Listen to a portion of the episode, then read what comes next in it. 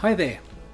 Have you ever wondered what God actually thinks about the way we do church? What does He think about our buildings, our programs? What does He think about big churches or small churches? What does He think about the songs we sing, the denominations we have, the styles we have? I mean, what does the architect of the universe, what does He think about our Zooms or our online services or our websites? You know, those things may be really important to us, but are they really important to God? I mean, does God really care what we do and how we do it? My answer is yes and no. I think that God cares deeply about His church. I think He cares deeply that His people are seeking to be all that He calls us to be, and that, that His church is, is pursuing to be the people that our world desperately needs. You know, that, that we are living in life giving vertical relationship with God and living in a life giving horizontal relationship with others. And I think if we got those two things right, our vertical relationships and our horizontal relationships, if we have them right, I think all the other things of style and form are somewhat secondary. You know, part of the challenge we have is that we evaluate church by what we do how church meets my needs, how church fits my family, how the programs work in our, our available times. Yeah, those things are important to us. They're not wrong things, but I think those particular things are less important to God. You know, I've been there. I've changed church for a number of reasons. Now, they weren't sinful reasons, but you know, they weren't necessarily right reasons. In the end, I've become a consumer with me being the focus of church. And I'm just not sure that's exactly what God intends for the church. So we often evaluate church by, by what we do. I think God evaluates church by who we are. And so today I want to explore what the church is or what it's called to be. See, most of us would say the church is a place, it's where we go. I believe God would say the church is a people, it's who we are. And so this morning I want to talk to you about the church. And so, quiz time. How many guesses in, out there in your place, how many times do you think the word church is found in the New Testament? Any guesses? 10, 20, 30, 40? I'll tell you because it takes too long to do this. In the New Testament, it's the word church in our English Bibles is found in, in 114 verses. Now, any guesses out of those 114 verses, how many verses are found in the in the Gospels? Any guesses? 10? Less? 5? Less. In fact, in the Gospels, the word church is only found in three verses. Oh, actually, it's found in two verses, and they're both in the Gospel of Matthew. If we didn't have the Gospel of Matthew, the word church would never have been spoken by Jesus. And so I think that's really interesting, and we're going to talk about that in a minute. The word that we have for church in our English Bibles is a Greek word called ecclesia. And that may be a new word for us, maybe a new word for you but it's not a new word for those who lived in the first century. For them, an ecclesia, it was an assembly of voting citizens. It started uh, in the Greek Empire in about four about fourth century BC, and it was where that the, the Greeks would call together an assembly of people to vote on something. Maybe you could think of it like a local council, where if they needed to vote on on parkland or parking meters or what colour um, the the benches should get painted, or if they go to war or not, something important, they would call their ecclesia together and they would vote on the action, and they would establish govern, they would govern and rule through their ecclesia. And so then the Roman Empire came along and they took what the Greeks had already established, this ecclesia concept, and they adopted, and I'd say this ecclesiastical, you might have come across that word, the ecclesiastical model to expand the power and influence of the Roman Empire. It was one of the mechanisms that they used to establish the Roman authority, rule, power, and culture. The Roman Empire, the Roman emperor or the Caesar would gather his ecclesia, he would call them together, he would speak to them of his will, his ideas, his plans, what he wants to see happen, and then that ecclesia would go to the uttermost ends of their world, their empire, and they would they would put into place the culture and the word and the will of the emperor back in Rome. Now, this is a really powerful thought. So if you went back to the first century, the, the Jewish people were very familiar with the concept of a temple. They knew they went to the temple regularly. That's how they worshiped God. That's where they prayed and they and they brought sacrifices to God. They were familiar with the temple. They were also familiar with the synagogue, which had also been around for centuries before Jesus came. And the synagogues were established or scattered throughout uh, Judea and the Roman Empire as places of discipleship and growth. And so they were familiar with the temple and they were familiar with the synagogue. That was part of their everyday worship. Now, Jesus was about to say something, is about to say something to Peter that is incredibly powerful back then, and I really believe something powerful right now. So, we're going to go to Matthew chapter 16 and start at verse 13. Now, Jesus came to the region of Caesarea Philippi and he asked his disciples, Who do people say that the Son of Man is? Well, they replied, Some say John the Baptist, some say Elijah, and others say Jeremiah or one of the other prophets. Then he asked them, But who do you say that I am? Simon Peter answered, You are the Messiah, the Son of the living God. Jesus replied, You are blessed, Simon, son of John, because my Father in heaven has revealed this to you. You did not learn this from any human being. Now I say to you that you are Peter, which means rock, and upon this rock I will build my church. I will build my ecclesia, and all the powers of hell will not conquer it. Here, Jesus gives Peter an amazing glimpse of the power and the potential of the church. Eugene Peterson, in the message translation, puts it this way regarding the church so expansive with energy that not even the gates of hell will be able to keep it out. I want us to note something in this verse that Jesus here was declaring to Peter his strategy, not Peter's, Jesus' strategy to transform people, to transform cities, to transform nations, and to destroy the works of hell. Jesus is about to give a strategy, and his emphasis wasn't regarding the temple, his emphasis wasn't regarding the synagogue. Jesus used a particular word here. He said ecclesia. What Jesus did here was revolutionary. He bought a secular construct. He, he introduced this that everyone knew what ecclesia was from a governmental model.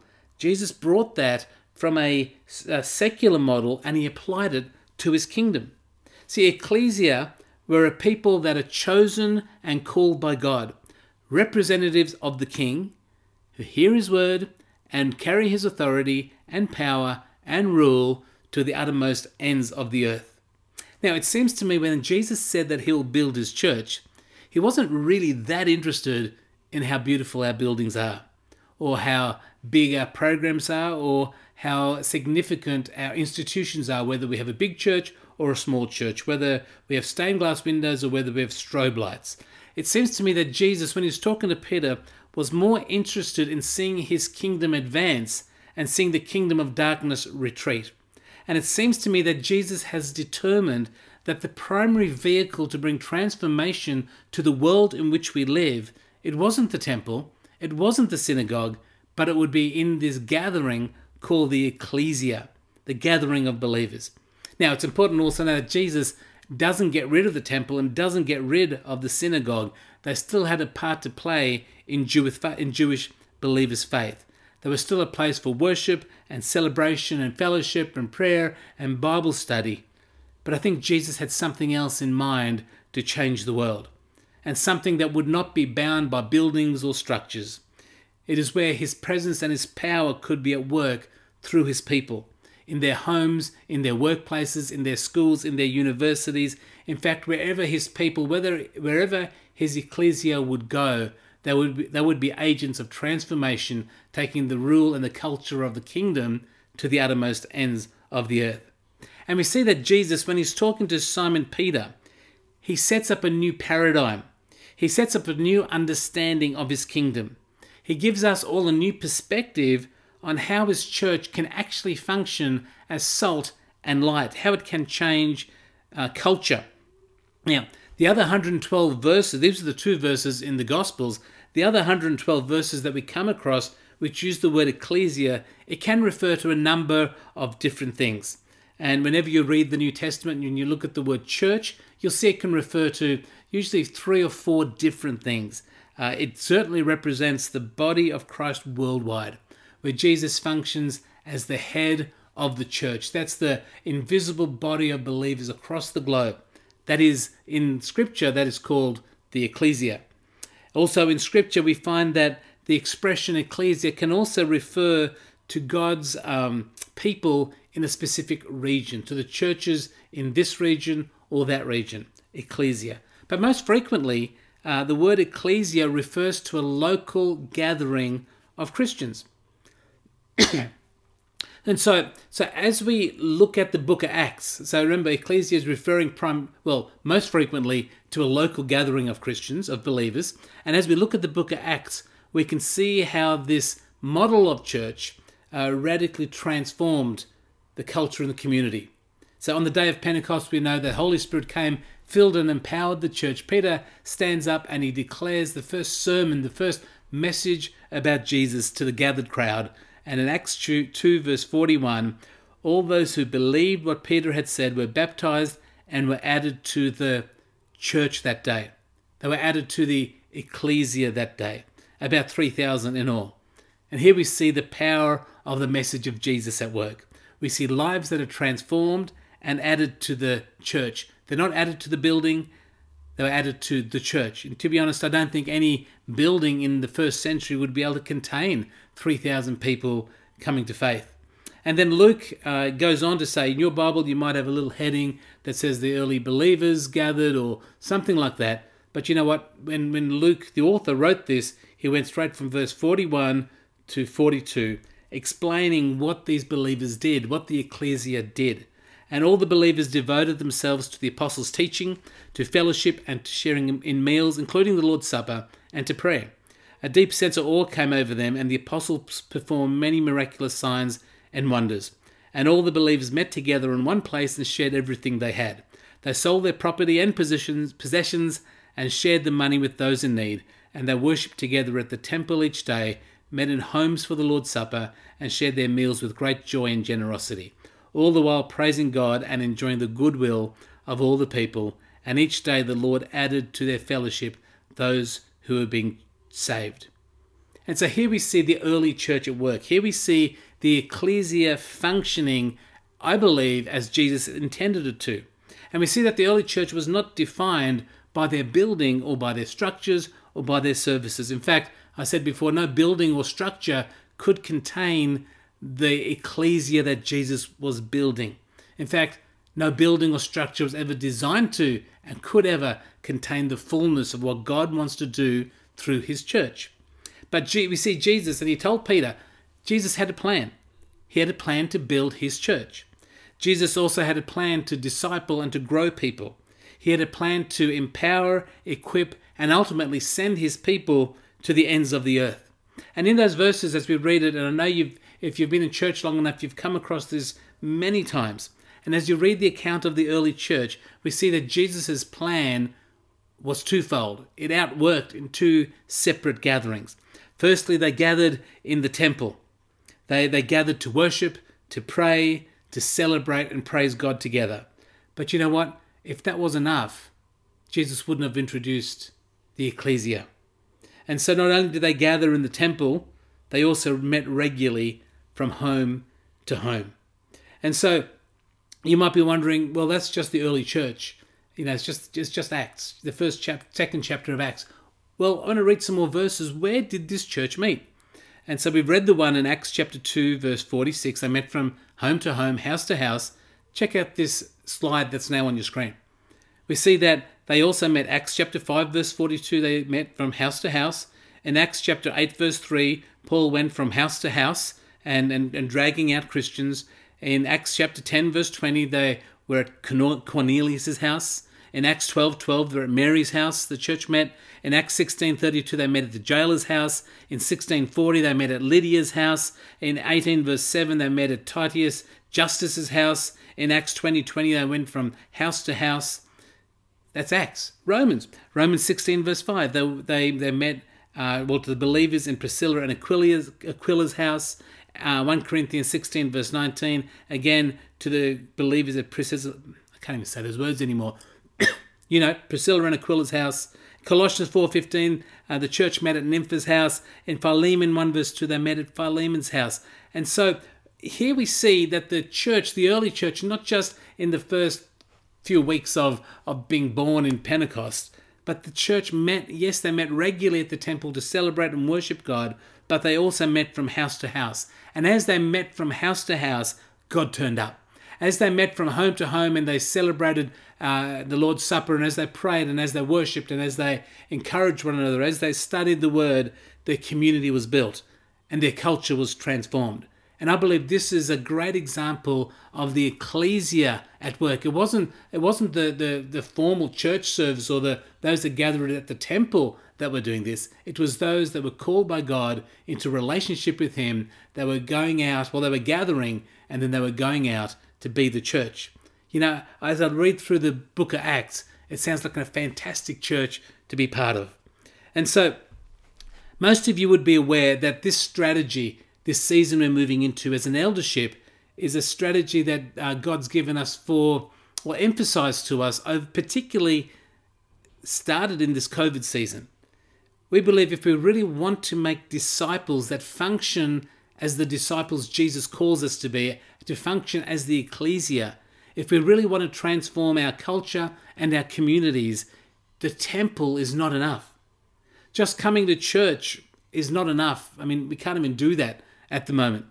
You know, just connecting online, watching it online, or watching your favorite preacher online, Joyce Meyer, or watching Brian Houston, or Bill Johnson, or or whoever your favorite preacher is, or uh, or the podcast you listen to, or the or the CDs that you have, or the DVDs, or or if you have cassette tapes, even seriously, does anyone have cassette tapes still? Do you use them? I used to have a whole heap of preaching cassette tapes, but you know what?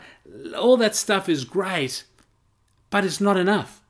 See, whilst we listen and watch these things, we're consuming content, but if we're not in community with one another, we are missing out on what I believe is something God has for us. We're missing out on the actual power of ecclesia at work. We're, we're missing out on the on the gathering and the and the growing and ultimately the the going and the sending that occurs as we grow as we come together, grow together, and go together to change the places God sends us. And so, really, this is what the message today is all about. This is what we're setting up to start in the next uh, few weeks uh, about our satellite services. You know, today hopefully I've, I've opened your heart a little bit or your mind to the power of the ecclesia. Hopefully today I want to present to you a, an invitation and an opportunity for you to align with us as we attempt to align with Jesus' plans for his church.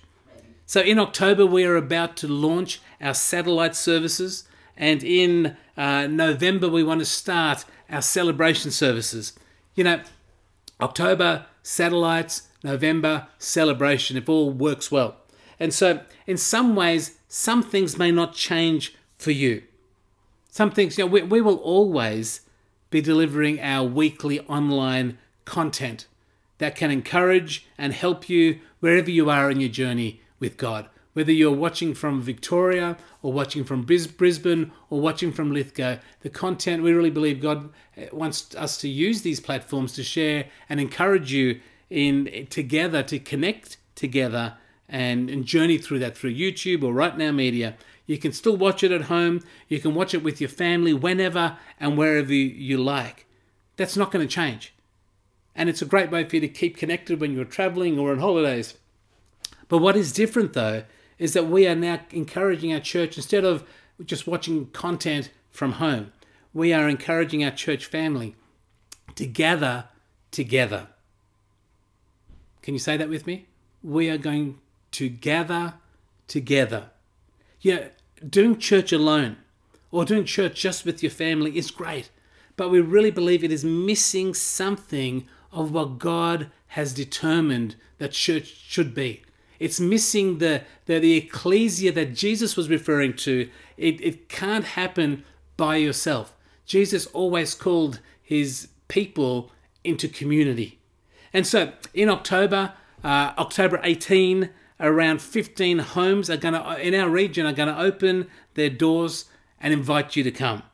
And we are going to gather together from house to house and home to home, and we're going to gather together as the church, as the ecclesia, a place where we can pray together, grow together, share together, eat meals together, do life together, sharpen each other in our faith, and encourage one another.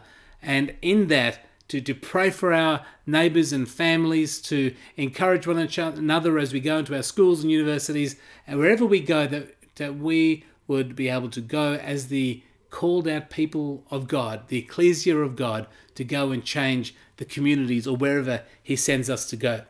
So our elders believe that together that we can really become the church that Jesus had in mind.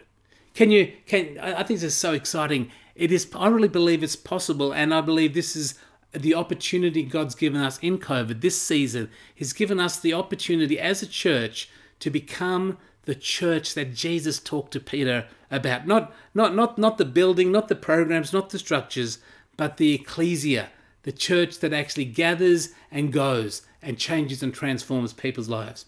We believe that God is giving Hunter Christian Church an opportunity and an invitation to discover something amazing in Him. and we are really excited as an eldership to extend that opportunity and that invitation for you to join us. So in a moment, we're going to um, we're going to pray. We're going to watch a sh- very short one and a half minute video, and then I want to talk about some really practical things. The reality is, we were never meant to do church alone, and we believe that it is time for us. You know what I'm going to say? It is time for us to gather together, and we believe that together we are going to see God do something amazing in us and wherever we go. Let's pray.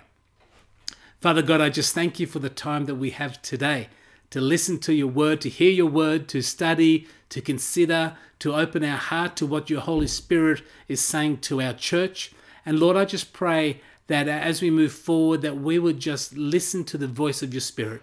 Lord, that we'd understand that you've called us to be an influencing factor in this world that we live. You've called us to be salt and you've called us to be light. You've called us to be the, your ecclesia, that is called out, called by you, and uh, where we can spend time with you and hear your voice and your word and your will. And we would take your rule and your reign and your purposes into every place that we tread. And so, Lord, I pray that as we talk about satellite services, I pray that you would open our hearts and our minds uh, to trust and to step into a place that we believe is you that you are leading us. And we ask this in Jesus' name. Amen.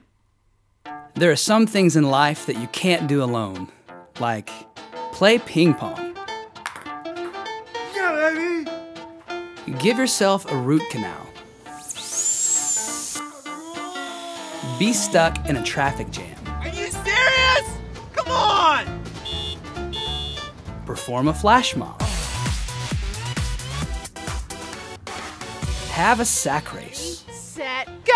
Got this! I'm gonna beat you! I got this! Yeah! Yeah! Go baby, on a lunch come date. on. Trust fall. Okay, here I go. Some things in life just don't work without the help of others. Your spiritual journey is one of them. When it comes to that, we're much better together. Well, thanks for your time today to listen to something what I think is really exciting about our church and what God calls us to be uh, as an ecclesia, as a, as a group of people that gather. Yeah, we gather together uh, once a month in a temple and celebrate that, and we're looking forward to that. But you know what? I'm really looking forward to seeing what God does from home to home because I think that's where the rubber hits the road. And so, some really practical things I want to talk about. Uh, firstly, I said it before that uh, we launch our satellite services on October 18. That's our plan, that's our goal, and uh, we're going to, as far as we can, we're going to stick to that date. And uh, um, while we believe that, we do believe that everyone will benefit from being part of a satellite group, but we're not going to be forcing anyone to. We're not going to be uh, we're not going to be twisting anyone's arm. We're not going to be be telling you what to do. We just want to present an opportunity. You know, satellite services are really just an opportunity to do church together, to to join at someone's home and pray together and talk together and share together. Not going to be a super long service. It'll just be church um, in someone's home, and so uh, that's that's coming up. And so it's an opportunity. We we can't make you get along to those services, and we are still 100% committed. I'll say that again. Our eldership is 100% committed to you as part of our church family, whether you're in a group or not. We just want to present this opportunity and an invitation to you. So, over the next few weeks, you are going to receive an invitation to join a group somewhere. Now, some of you are probably going, right now, you're probably getting anxious and hot sweats and, and wondering, you're probably thinking, well, I'm not too sure I want that. Who's going to be in my group? Do I have to stay there forever? What happens if I don't like it? You know, what, what happens if I can't come to the. You've got all these questions going on, and I get that, and I know that, and I've we've, we've, we've addressed we've talked to many people in that same situation. You might be thinking, you know, maybe I want to go to someone else's group and this person didn't invite me. And look, I, I know all those real concerns and they're good questions. You know, I just think that it's it's too easy for us. We've got all these unknowns and all these uncertainties. It's too easy for us to say, I know I, don't want to do it. I, I don't want to get involved because it's just too complicated and it's too complex. You know, and, and before you make that choice, I'd, I'd rather you just contact me let's have a let's have a discussion before you make a decision. Uh, there's no rush. There's no pressure. You know, there, there's no rush to have to start on the 18th, and everyone's got no. You don't have to get in a group on by the 18th. We can just walk this out, take our time. You know, I, I think anything in God that's worth its worth, uh, has great value, takes time. And so we don't want to hurry through this. We don't want to push anyone anywhere. There is an opportunity, and you will be given invitations to join a group. And so um, be aware of that when a phone call comes in from someone. Don't hang up on them. Um, it's likely it's one of our leaders that are going to give you a call and invite you to join their group. You know, it's um, the reality is likely it's going to take a few while weeks for our uh, our groups to settle. Some groups may change, new groups may form. You know, that's okay. I was telling someone, you know, we we don't have all the right details. We may not have the right details, but I think we're taking the right the right steps. And so as I said before, over the next couple of weeks, you'll receive an invitation. I'd encourage you to say yes or to consider saying yes, um, to take a step of faith.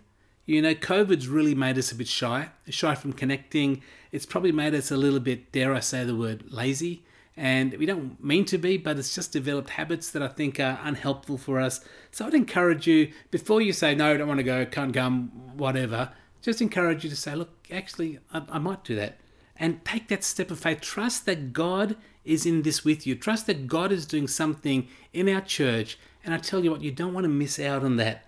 And so um, you, you, could even just just go go for the first one, just visit, just check it out, and uh, we'll talk to you later about how it works and how it looks and how all that type of stuff. Um, but also, I want to say you don't have to say yes. I don't want anyone to feel pressured into this. Um, there is other things you could say. You could say no. And if you do say no, be kind about it. Uh, don't just hang up the phone like you do to telemarketers. Um, if, if, if you're not ready for this yet, that's fine. You know, you might need more time. You you maybe you're not ready. You, perhaps you like you've got something on, or you'd like more information. If that's you, there is opportunity to talk about things.